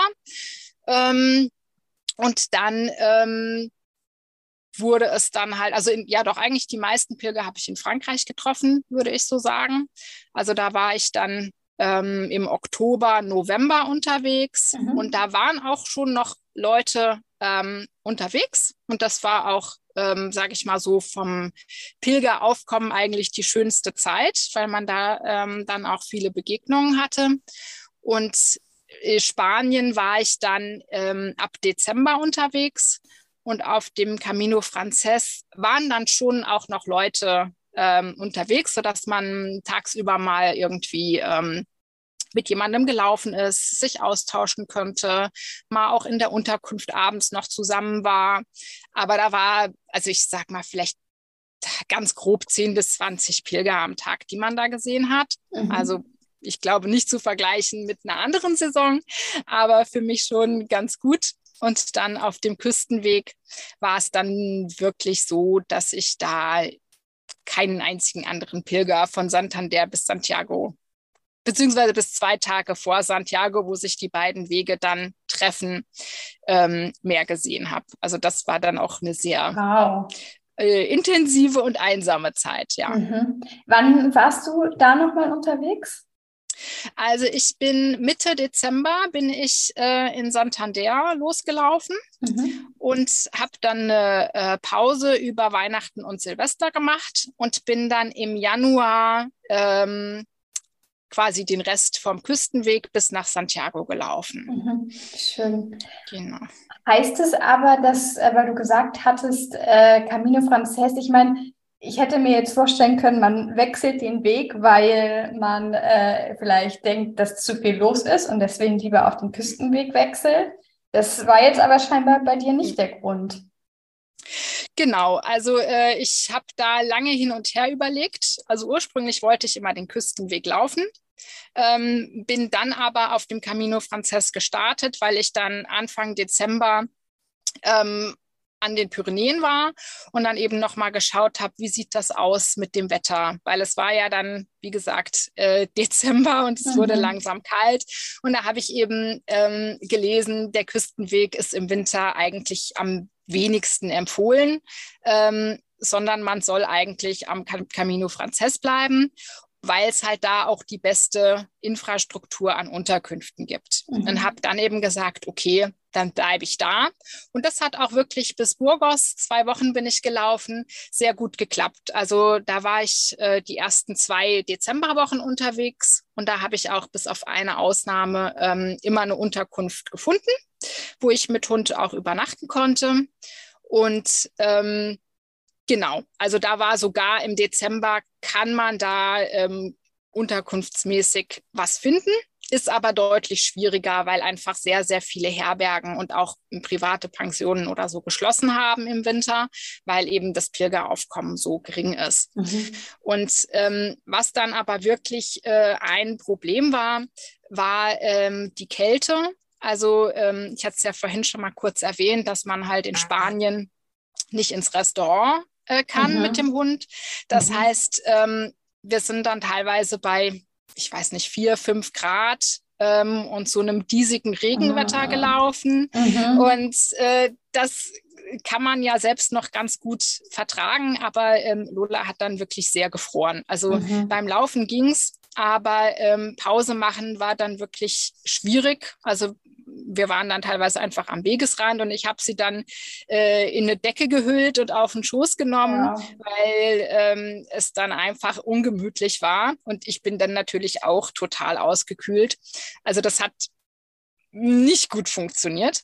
Und dann habe ich eben einfach angefangen zu gucken, okay, wie ist denn das Wetter an der Küste? Und habe mhm. dann wirklich versucht, auch jeden ähm, Spanier zu fragen, so hier, wie ist das denn an der Küste? Das Wetter sieht da so gut aus. Und die haben alle gesagt, ähm, nee, mach das nicht. Auf dem Camino Frances ist es zwar kälter, aber trocken. Ähm, und an der Küste wäre es, würde es halt immer regnen. Und ich mhm. habe halt dann mhm. nur die Wettervorhersage für die, naja, nächsten zehn Tage oder so gesehen. Und da war es einfach nur sonnig. Und da habe ich gesagt, okay, es ist mir jetzt egal, ich fahre jetzt an die Küste, ich brauche jetzt irgendwie ähm, Sonne und ähm, bin dann von Burgos aus ähm, mit der Mitfahrgelegenheit nach Santander mhm. Ähm, und von da aus weiter. Und ja, mit der zweite Grund war, ähm, dass ich eben dann über Weihnachten Besuch bekommen habe an die Küste. Das heißt, es hat sich sozusagen dann eigentlich doppelt gelohnt, ja. an die Küste zu wechseln.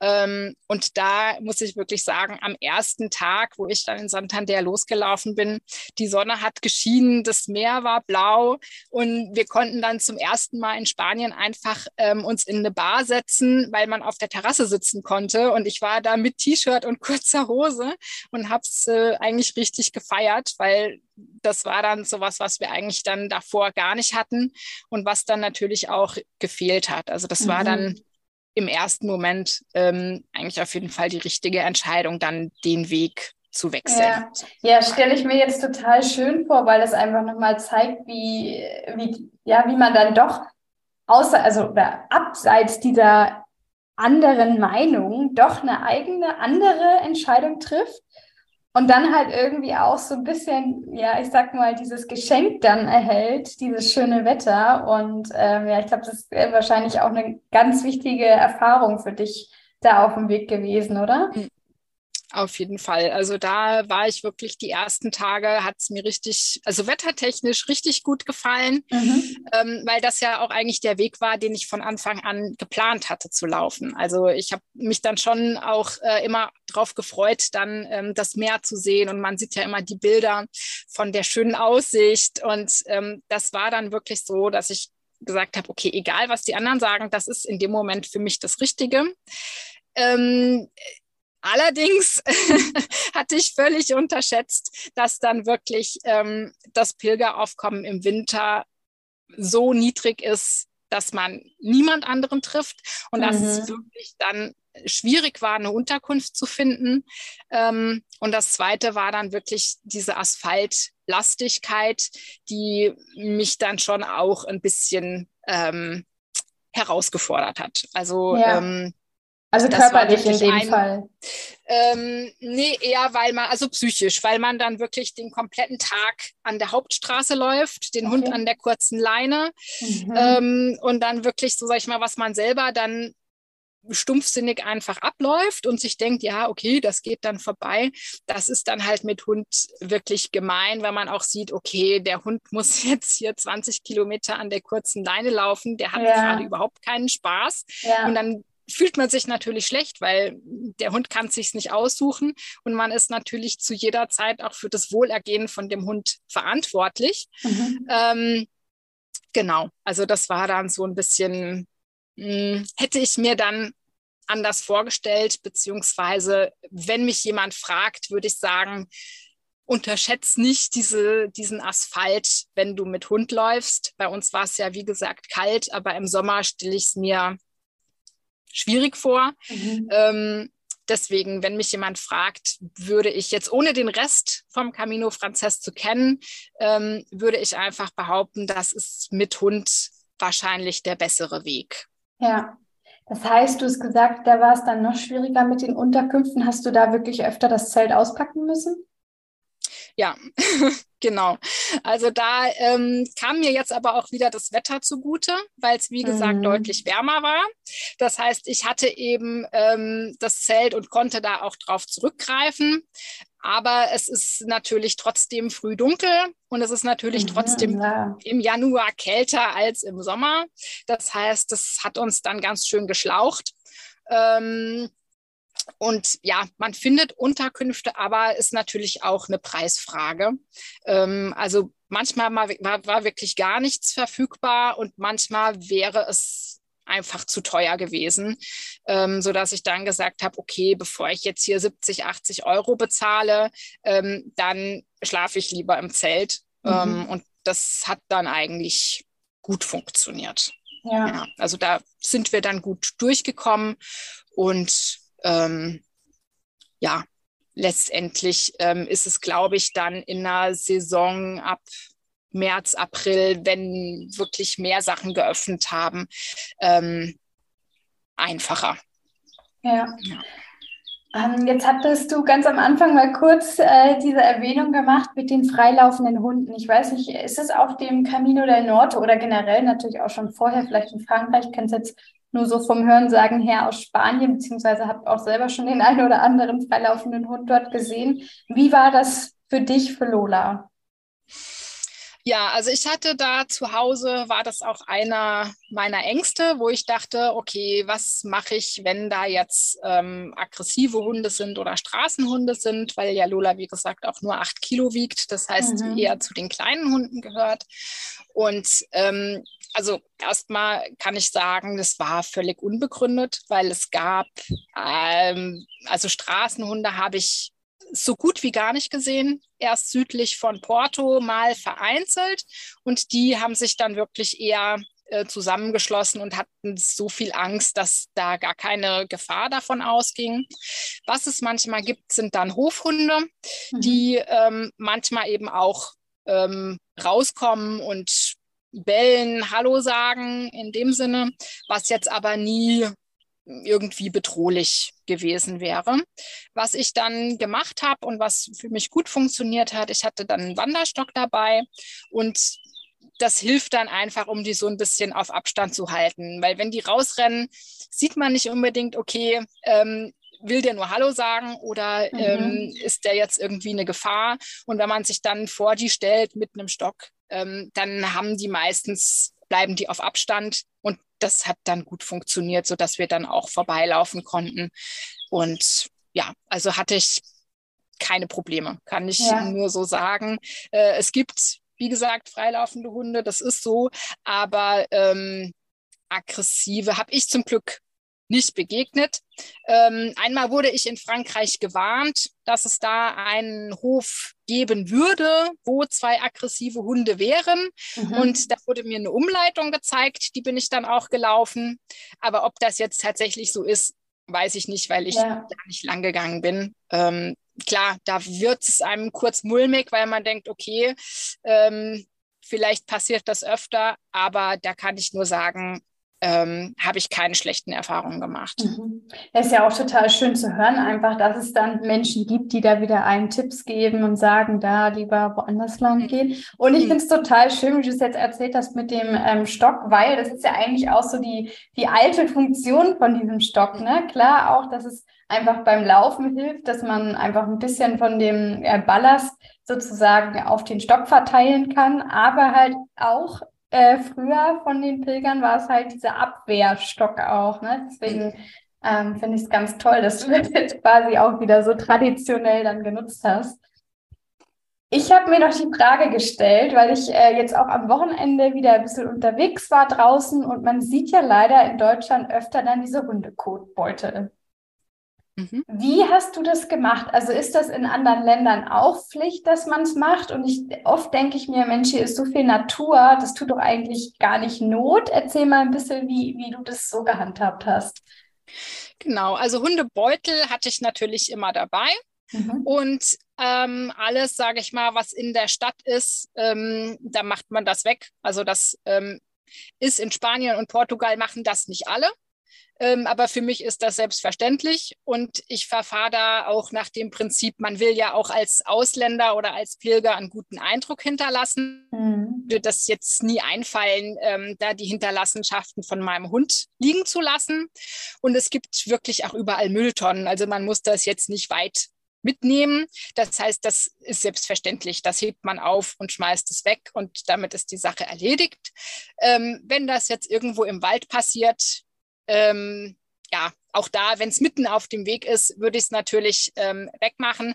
Aber wenn das jetzt ähm, am Rand oder irgendwo weiter drin liegt, ja, dann lässt man das liegen. Also da schaue ich auch einfach, was, was macht Sinn, ähm, wie verhält man sich da so, dass da wirklich, sag ich mal, ähm, niemand sich beschweren kann oder niemand irgendwie aus Versehen ähm, reintritt. Ja, gab es mal Situationen, wo sich jemand beschwert hat? Nein, also ähm, tatsächlich habe ich nur positive Erfahrungen gemacht mit Hund. Mhm. Manchmal waren halt Hunde nicht erlaubt, aber das wurde dann auch einfach so kommuniziert, so hm, okay, ähm, also es ist mir in Frankreich einmal passiert, dass ich nicht ins Restaurant durfte, aber auch das war eine absolute Ausnahme. Frankreich kann ich da nur empfehlen. Meistens ähm, waren die Franzosen dann auch wirklich neugierig und haben nachgefragt, so, ah, du pilgerst mit Hund und das ist ja total interessant. Ähm, mich hat auch tatsächlich einfach mal eine Frau zum Kaffee eingeladen, weil sie so neugierig war und wissen wollte, Schön. wie ist das denn mit Hund zu pilgern? Ähm, das heißt, das war einfach sehr positiv. Mhm. Und in Spanien, also nee, negative Erfahrungen jetzt wegen meinem Hund, nein, kann ich überhaupt nicht. Eher im Gegenteil, dass man ähm, ins Gespräch kommt mit den Leuten, die dann neugierig sind ähm, und man dann einen netten Austausch hat. Also ja. würde ich sogar eher das Gegenteil sagen. Mehr positive als negative mhm. Erfahrungen. Jetzt hast du es gerade ein bisschen gesagt, dass auch die, äh, also dass vor allem in Frankreich du es sehr empfehlen kannst, mit Hund zu pilgern. Jetzt warst du in Deutschland, in Frankreich, in Spanien, in Portugal, da äh, kommen wir auch nochmal gleich drauf zu sprechen. Ähm, was würdest du sagen, was ist so das hundefreundlichste Land, aber auch am, also jetzt so generell zum Pilgern für dich? Ich meine, klar, du bist jetzt auch so ein bisschen in unterschiedlichen ähm, Zeiten unterwegs gewesen. Ne? Da war es vielleicht mal mehr sonniger oder irgendwo kälter. Aber was ist so dein Gefühl, wo, es dir irgendwie am besten gefallen hat? Mhm. Also ganz klar Frankreich. Da muss ich gar nicht lange überlegen. Das war das Land, wo ich am längsten unterwegs war, aber mhm. wo es mir auch am besten gefallen hat. Also ähm, ich kann das zum Beispiel festmachen, zum einen am guten Essen, mhm. ähm, was in Frankreich ähm, ja durch die Bank weg sehr gut ist. Ähm, an der Hundefreundlichkeit, dass man eben Café, Restaurant mit Hund ist kein Problem.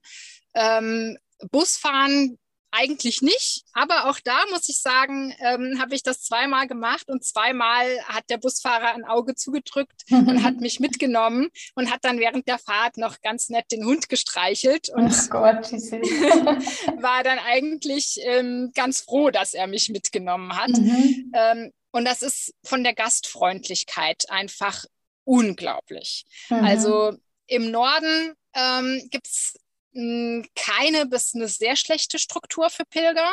Das ist leider so und ich glaube, das schreckt auch viele ab. Also mhm. auf dem Weg ähm, bis Le Puy ist es sehr schwierig.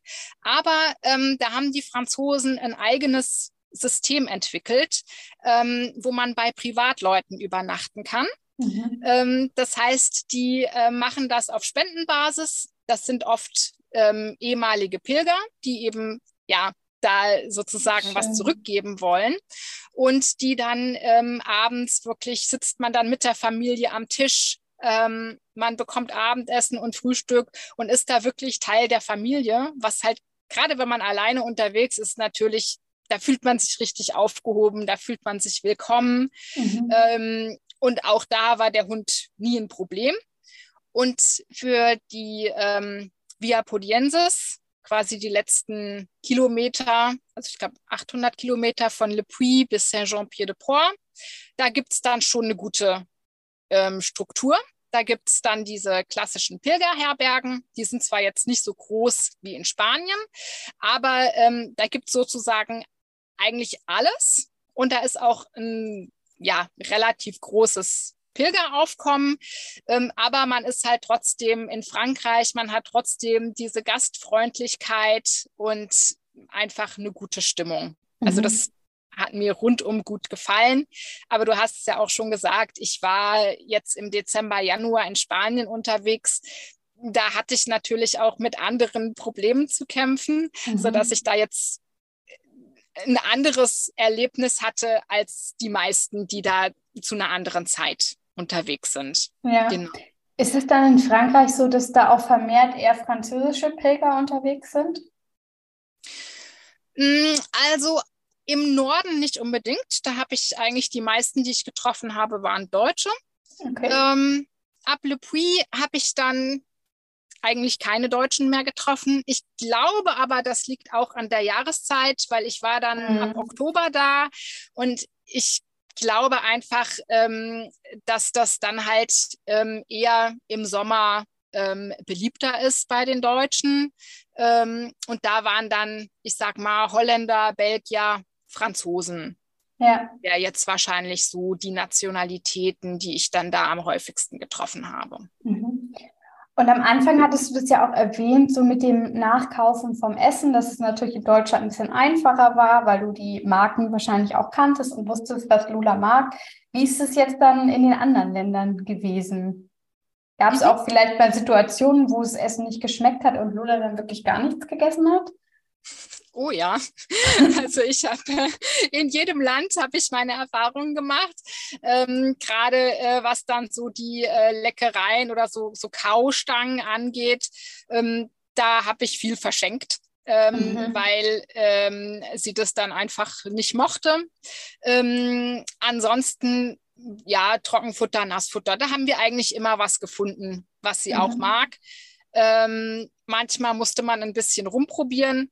Ähm, ja, das war dann leider so. Lola ist da auch etwas mäkelig tatsächlich. Und ich glaube auch hauptsächlich, ähm, dass sie unterwegs halt dann auch besondere Ansprüche hat und eher was mhm. besonders Leckeres haben möchte. Ähm, aber ja, man findet Sachen. Also im Supermarkt gibt es eigentlich immer eine Hundeabteilung.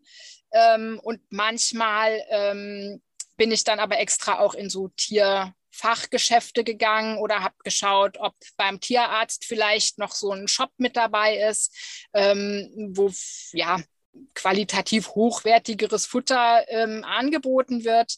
Also habe da schon versucht, so gut wie möglich eben darauf zu achten, dass sie ähm, ordentlich versorgt ist. Mhm. Ähm, aber ja, am wichtigsten war mir dann tatsächlich, dass sie dass sie satt ist und dass sie überhaupt was frisst. Ja. Und ähm, ja, da hat sie dann halt auch manchmal einfach aus dem Supermarkt so eine Nassfutterdose bekommen, was sie jetzt zu Hause eigentlich nicht bekommt. Also mhm. das war dann so, okay, das ist jetzt das, was es gibt. Und dann ähm, muss das jetzt eben äh, ausreichen. Ja. Hm. Ähm, irgendwann hast du es gerade schon mal kurz gesagt, du hast ja auch die Lola ein bisschen besser kennengelernt, dadurch, dass äh, ihr natürlich jetzt auch so viel Zeit miteinander verbracht habt, natürlich auch so viel ja, Abenteuer am Ende ja auch irgendwie erlebt habt.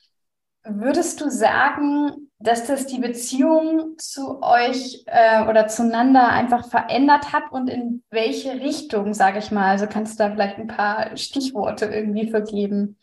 Mhm, klar, also ich würde auf jeden Fall sagen, dass unsere Beziehung ähm, sich vertieft hat, dass wir eben ähm, ja, was ich anfangs schon gesagt hatte, man ist halt als Team unterwegs und man lernt sich eben wirklich richtig gut kennen. Also ich sehe wirklich schon äh, an ihrem Blick, ob sie Durst hat oder nicht ähm, und sehe dann schon, ähm, okay, jetzt ist sie müde, jetzt muss sie schlafen und ja, ich habe da aber auch andere Seiten an meinem Hund kennengelernt. Mhm. Ähm, zum Beispiel, ähm, dass sie wirklich dann auch, wenn sie müde ist, dann will sie schlafen und dann will sie auch nicht in meiner Nähe sein, sondern hat sich dann ah. lieber alleine ins Zelt gelegt. Ähm, okay. während ich dann noch bei den Nachbarn äh, irgendwie geschwätzt habe oder so.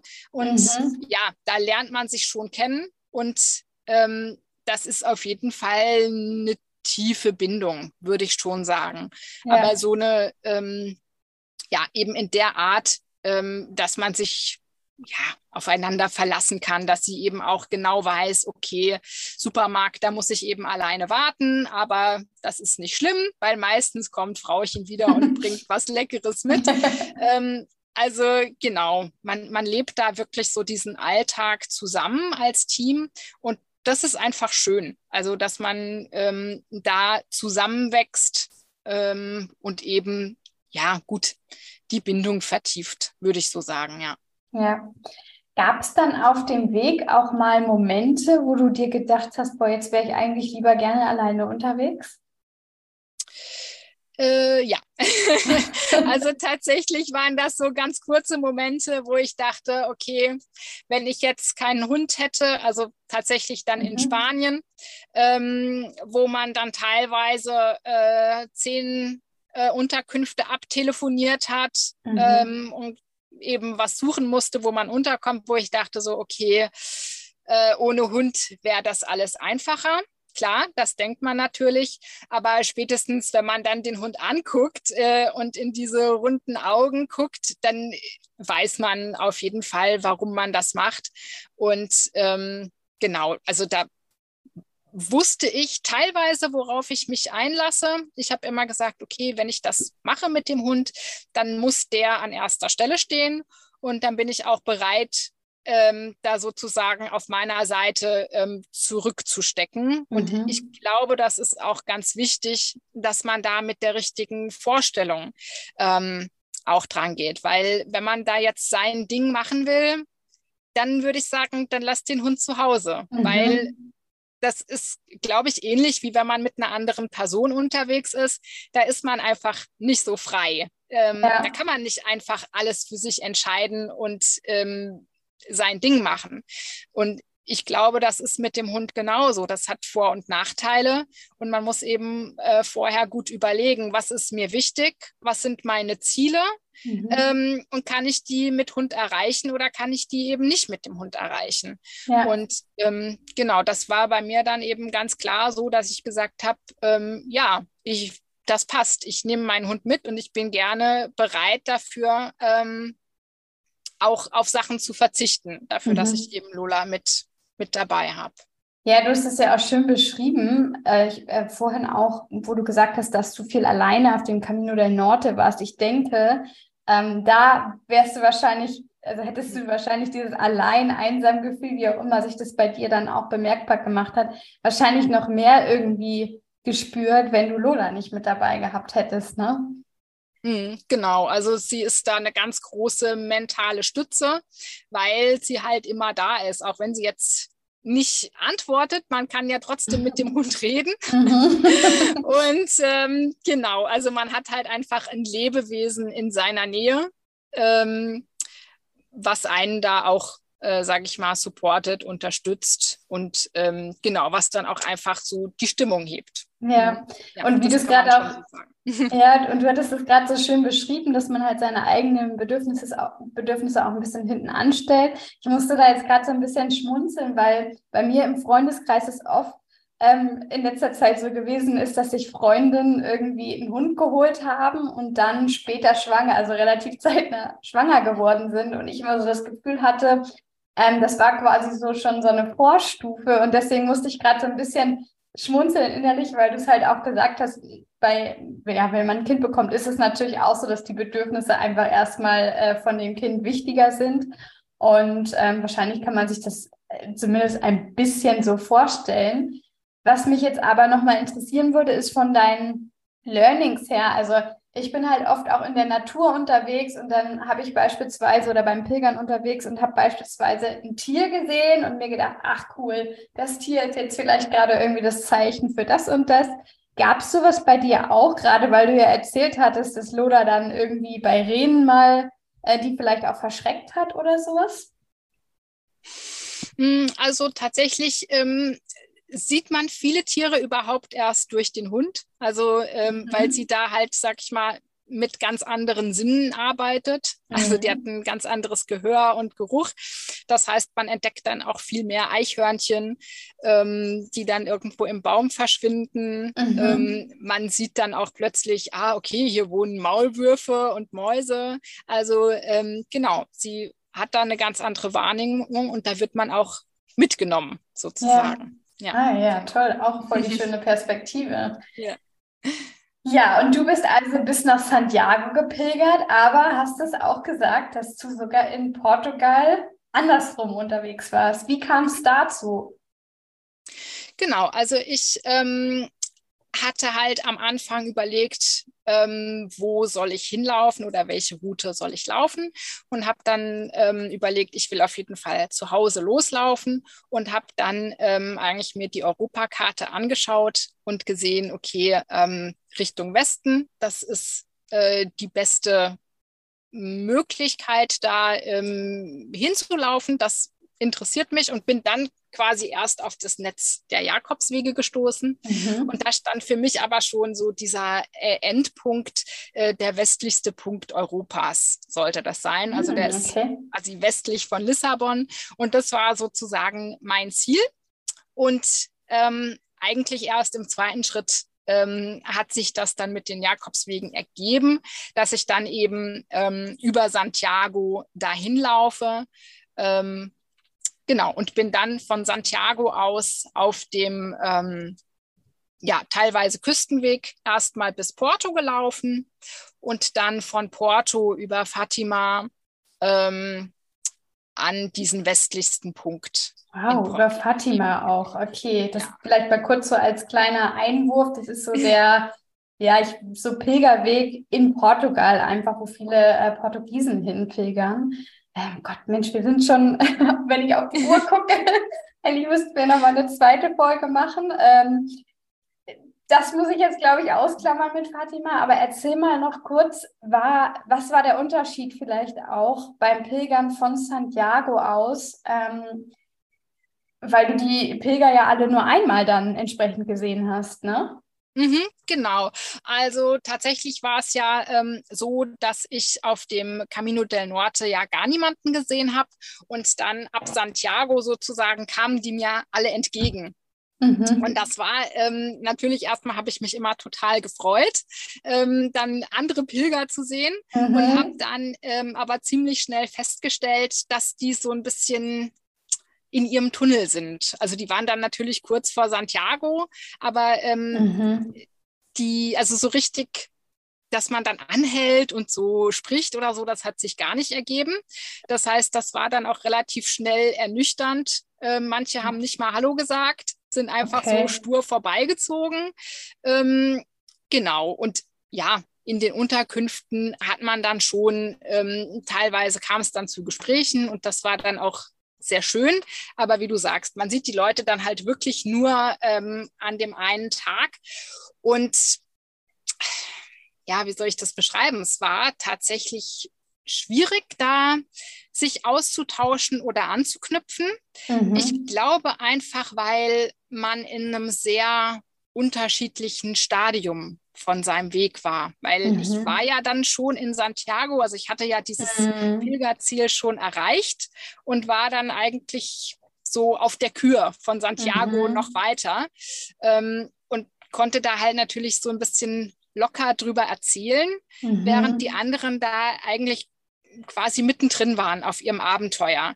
Und ich habe dann schnell gemerkt, dass ähm, wenn die dann gemerkt haben, so, oh, ich bin von zu Hause losgelaufen, dass da wie so eine Schranke zuging, dass oh ja, die spannend. dann gar nicht ähm, irgendwie so nachgefragt haben, so, oh, das ist ja krass, so, wie kommt's und so, sondern eher so, aha, okay. Und sich dann so ein bisschen abgewendet haben. Mhm. Ähm, und dann ich weiß ich natürlich nicht, ob das jetzt an mir lag oder ja, aber das habe ich mehrfach beobachtet, dass das dann gar nicht ähm, so richtig irgendwie ja. in den Flow gekommen ist. Also da ist mir der Anschluss schwer gefallen. Also ich muss, also der erste Impuls war gerade, ich kann mir sehr gut vorstellen, warum das nicht funktioniert hat oder warum die anderen dazu gemacht haben. Wahrscheinlich, weil sie, ähm, ja, weil man gerät ja doch leicht ins Vergleichen.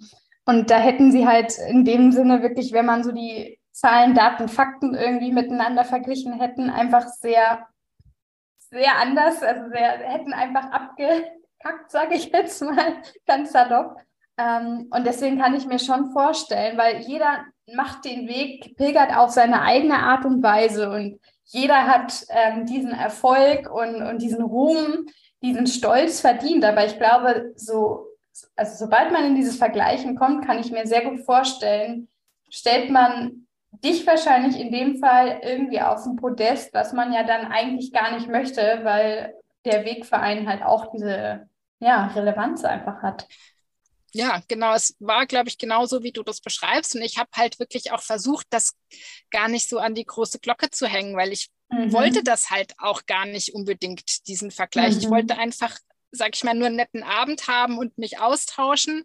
Ähm, aber das kommt natürlich, das kennst du ja wahrscheinlich auf, äh, auch dann eigentlich automatisch so, ja, okay, wo kommst du denn heute mhm. her und wo gehst du morgen hin? Und da kam das dann halt dadurch, dass ich in die falsche Richtung gelaufen bin, ähm, konnte ich das dann halt schlecht äh, leugnen, auch wenn ich da wirklich versucht habe, das so ja gar nicht irgendwie ähm, groß zu erzählen. Ja, ja. sehr spannend. Was mich jetzt auf jeden Fall auch interessiert, und es tut mir wirklich leid für die Hörer, dass die Folge immer länger und länger wird, aber ich ähm, bin einfach so fasziniert, weil viele Dinge hattest du mir im Vorwege noch gar nicht erzählt, die sind jetzt, höre ich jetzt auch das erste Mal. Du hattest eigentlich gesagt, ähm, der westlichste Zipfel Europas, der ähm, in der Nähe von Lissabon liegt, ist dein ursprüngliches Ziel gewesen. Wie war es jetzt für dich, nach Santiago zu kommen und dann zu diesem eigentlichen Ziel? Also war das ein großer Unterschied für dich und wenn ja, welcher? Mm, also das war der ursprüngliche ähm, Plan. Und ähm, tatsächlich muss ich sagen, dass man eben unterwegs ähm, sich ja auch verändert. Und ähm, ich würde schon sagen, dass Santiago eigentlich dann das Hauptziel wurde. Mhm. Also das war schon, ähm, da anzukommen, das war unglaublich. Also das war auch unbeschreiblich mhm. und das war, kann man, glaube ich, auch so vergleichen, ähm, wie das alle oder die meisten auch haben. Das, das ist das große Pilgerziel. Und da ähm, war ich mega stolz, das auch geschafft zu haben und da angekommen zu sein. Und für mich war das dann mit Portugal so ein bisschen wie die Kür. Also mhm. ähm, wirklich so die Pflicht bis Santiago, so das will ich schaffen. Und danach ähm, war es auch wirklich so ein bisschen lockerer, wo ich mir dann auch gesagt habe, so egal was jetzt passiert. Ich habe ja so dass ein großes Ziel schon erreicht. Mhm. Ganz egal, ob ich das jetzt äh, quasi auch noch schaffe oder nicht. Also das war dann für mich eigentlich so ein bisschen äh, lockerer, freier ähm, und auch entspannter. Also das, ja. ähm, da war ich dann für mich ähm, auch, ja, ähm, habe das lockerer gesehen. Mhm. Und ja, also tatsächlich so war Santiago dann so das wichtige Ziel, wo ich sage, okay, das wollte ich dann auf jeden Fall erreichen. Ja. Und würdest, also wenn du jetzt ein Learning, eine super Erkenntnis vom Weg mit uns teilen solltest, welche wäre das? es gab natürlich viele, aber ich glaube, eine ähm, wäre tatsächlich, dass man ähm, auf sich selbst hören sollte. Also wenn man irgendwas machen will oder irgendwas plant, mhm. Äh, dass man nicht so sehr darauf hört, ähm, was andere dazu sagen. Weil es war bei meiner Reise oft so, also ich musste mir durch ganz Deutschland und Frankreich anhören, du bist viel zu spät im Jahr. Du kommst, das schaffst du gar nicht über die Pyrenäen. Da gibt es mhm. gar keinen, das, da ist der Weg gesperrt, da kommst du nicht weiter.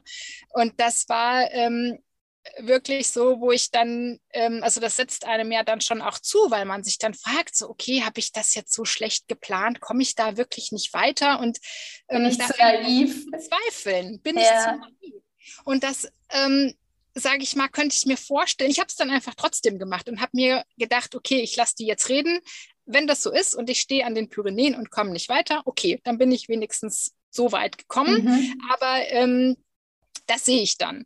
Und dann hat sich halt einfach immer wieder ein Weg gefunden. Und das würde ich einfach so sagen, so ja, lasst euch nicht im Vorfeld von irgendwas abhalten. Oft sind das ja halt auch Menschen, die da im Dezember ja selber auch noch gar nicht gepilgert sind. Das heißt, ja. die äh, haben dann einen guten Tipp ähm, über Sachen, die sie eigentlich gar nicht ähm, wissen können oder sich auch noch nie informiert haben und da so ein bisschen, ja, sich selbst mehr zu vertrauen und auch mehr auf die eigene Intuition zu hören und ja. auch zu sagen, okay, dann mache ich das jetzt einfach trotzdem. Das finde ich ist übrigens auch ähm, eine gute Vorgehensweise, wenn Menschen einen wirklich mit, in dem Fall sind es ja wirklich ihren Ängsten oder vermeintlichen Problemen ja konfrontieren, dass man in dem Fall einfach genau diese Frage zurückstellt. Ja, bist du dann im Dezember schon mal über die Pyrenäen gepilgert? Mhm. Und wenn da halt ein Nein kommt, dann darf man einfach auch das ja ganz weit irgendwie nach hinten verfrachten, diese Information, weil dann ist es am Ende auch nichts wert. Mhm. Was Schön. aber eigentlich schade ist, weil man ja, sage ich mal, über manche Tipps auch sehr dankbar ist. Und das aber dann rauszufiltern, mhm. ähm, genau, kann halt schwierig sein. Ist wahrscheinlich dann auch eine Übungssache gewesen für dich, ne? Ja. Ja. ja. Ähm, ich muss so langsam mal versuchen, dass wir zum Ende kommen. Äh, mich würde jetzt noch brennend interessieren, äh, die Hörer können es nicht sehen, aber du sitzt in, ich glaube, einer Art Vorzelt, ähm, sieht nicht nach diesem kleinen äh, Pilgerzelt aus. Äh, wie, also wo bist du gerade und wie kommst du vor allem auch mit Lola zurück? Weil bisher hast du ja jetzt weder irgendwie eine längere Zugfahrt noch eine äh, Flugreise gemacht. Vielleicht mhm. magst du das nochmal so zum Schluss erzählen. Genau, also ich habe das große Glück, dass äh, mein Mann mich mit dem Camper in Portugal abgeholt hat. Ähm, und deswegen sitze ich auch gerade in diesem Camper drin. Was äh, du im Hintergrund siehst, ist das Klappdach, also das äh, Zelt sozusagen. Mhm. Ähm, und der Plan, jetzt auch mit Lola nach Hause zu kommen, ist, dass wir jetzt ähm, gemeinsam ähm, durch Portugal und Spanien ähm, jetzt in den nächsten Wochen dann nach Hause fahren werden. Genau. Schön, sehr also schön. Das große Glück, abgeholt zu werden. Ja, äh, total toll. Hat dein ähm, Mann irgendwas anderes bemerkt, also an dir bestimmt, aber auch an Lola? Ist er vielleicht sogar auch ein bisschen eifersüchtig, weil er merkt, dass irgendwie seine Bindung zu Lola nicht mehr ganz so stark ist wie deine zu ihr? Mm, also ich glaube, die Bindung von Lola zu mir war immer schon etwas stärker. Mhm. Das heißt, ähm, ich glaube nicht. Also dadurch, dass wir jetzt wirklich zu dritt auf sehr engem Raum leben, konnte er da auch schon wieder ähm, einiges aufholen. Und also zumindest hat er da äh, nichts kommuniziert in diese Richtung. Also okay. ich glaube, das passt für alle ganz gut. Sehr gut. Dann möchte ich dir jetzt zum Ende noch meine Fragen stellen, die ich jedem ähm, Pilger-Interviewgast stelle. Was ist Pilgern für dich? Was ist deine Definition jetzt nach deinem langen Abenteuer? Wie viele Kilometer waren es nochmal insgesamt? Ähm, etwas über 3500. Wow. Ja. Hm. Was ist dann jetzt deine Definition von Pilgern? Genau, also Pilgern ist für mich ähm, unterwegs sein ähm, mit mit einer Fragestellung. Mhm. Okay. Hast du eine Antwort auf deine Fragestellung bekommen? Ähm, auf viele ja, auf mhm. andere ähm, vielleicht noch nicht. Okay. genau. Okay. Ich sehe das mehr als Prozess. Mhm. Ja. Ähm, die andere Frage, die ich ja immer stelle, ist so ein praktischer Tipp. Also vielleicht kannst du da auch einen praktischen Tipp für Hundebesitzer, die mit, äh, mit Hündchen unterwegs sind, geben? Was muss mhm. dabei sein? Genau. Ähm, also ich würde sagen, einfach mal ausprobieren. Also mhm. das wäre mein praktischer Tipp. Einfach mal ähm, zu Hause loslaufen und gucken, ähm, wie das klappt. Und ansonsten ähm, genau auf, auf den eigenen Hund schauen und gucken, ähm, ob das klappen könnte. Ja. Und dann am Ende stelle ich immer noch die Frage, so dass man sich wirklich mal sinnbildlich vorstellt. Man hat jetzt seinen Rucksack, aber es ist eher so der, der Rucksack im Leben. Da ist ja auch so, dass man sich manchmal denkt, ach, das, diese Eigenschaft bräuchte ich jetzt eigentlich gar nicht mehr oder das könnte mir nochmal gut, gut tun, wenn ich da vielleicht nochmal irgendwas dazu ähm, ja, kaufe. In dem Fall ist es natürlich eher mir noch irgendwas aneigne. Was würdest du da empfehlen, wenn man diesen Rucksack mal auspackt und jetzt aber wieder einpacken möchte, was man da so an Eigenschaften, Fähigkeiten auf jeden Fall mitnehmen sollte? Mm, also was ich auf jeden Fall dazu gewonnen habe, ist so eine ähm, gewisse ähm, ja, Selbstvertrauen, dass mh, mm, mhm. das, was ich plane und das, was ich durchführe, ähm, auch klappt und ähm, das einfach auch ähm, durchziehen kann. Also so ein bisschen die Gewissheit, ähm, dass man vieles schaffen kann, auch ähm, wenn es am Anfang vielleicht irgendwie ähm, erstmal nicht so aussieht, als könnte man ähm, das wirklich schaffen. Ja. ja, ja, total schön. Ach Gott, liebe Katrin, ich danke dir für dieses wirklich sehr lange Gespräch. Hm. Ähm, ich habe auch wieder so viele neue Dinge erfahren. Es hat wahnsinnig viel Spaß gemacht, über äh, dich ein bisschen mehr zu erfahren, über Lola, über euer gemeinsames Abenteuer. Und ich wünsche euch noch eine ganz, ganz tolle Zeit in Portugal und dann auf dem Rückweg. Und ja, freue mich schon, wenn wir uns irgendwo irgendwann mal wieder hören und sehen. Mhm. Super, dann vielen Dank. Es hat mir großen Spaß gemacht. Und genau, dann wünsche ich dir alles Gute, Denise. Danke. Ich glaube, du hast es gehört. Ich hätte noch so viele Fragen gehabt und musste mich wirklich zügeln, dass diese Podcast-Folge nicht noch länger wird. Aber ich finde es einfach so faszinierend, dass Katrin nicht nur mit ihrer Hündin Lola unterwegs war, sondern auch noch direkt vor der Haustür gestartet ist, im Winter auf den Hauptpilgerwegen unterwegs war und dann auch noch den Camino Portugues rückwärts gelaufen ist. Da hätte ich normalerweise ja vier Interviews führen können. Schön, dass du deswegen auch bis hierhin zugehört hast. Und ja, wenn du genau auf diese Folge so lange gewartet hast, weil dein vierbeiniger Freund beim Pilgern unbedingt dabei sein soll, und ihr zwei vielleicht auch schon in den Startlöchern steht, dann schau dir doch bei Instagram unter Pilgerzauber den Post zur heutigen Episode an. Denn du kannst dort einen von drei Pilgerpässen für deinen Hund gewinnen. Alles, was du dafür tun musst, ist unter dem Post zur heutigen Folge Pilger mit Hund auf Instagram zu kommentieren mit, äh, ja, wem du eigentlich unterwegs bist. Wie heißt dein vierbeiniger Begleiter? Und Jetzt ab mit dir. Egal ob in Begleitung von vier Pfoten, von Menschen oder mit deiner eigenen Begleitung. Geh für dich los, denn jeder Schritt zählt. Deine Denise.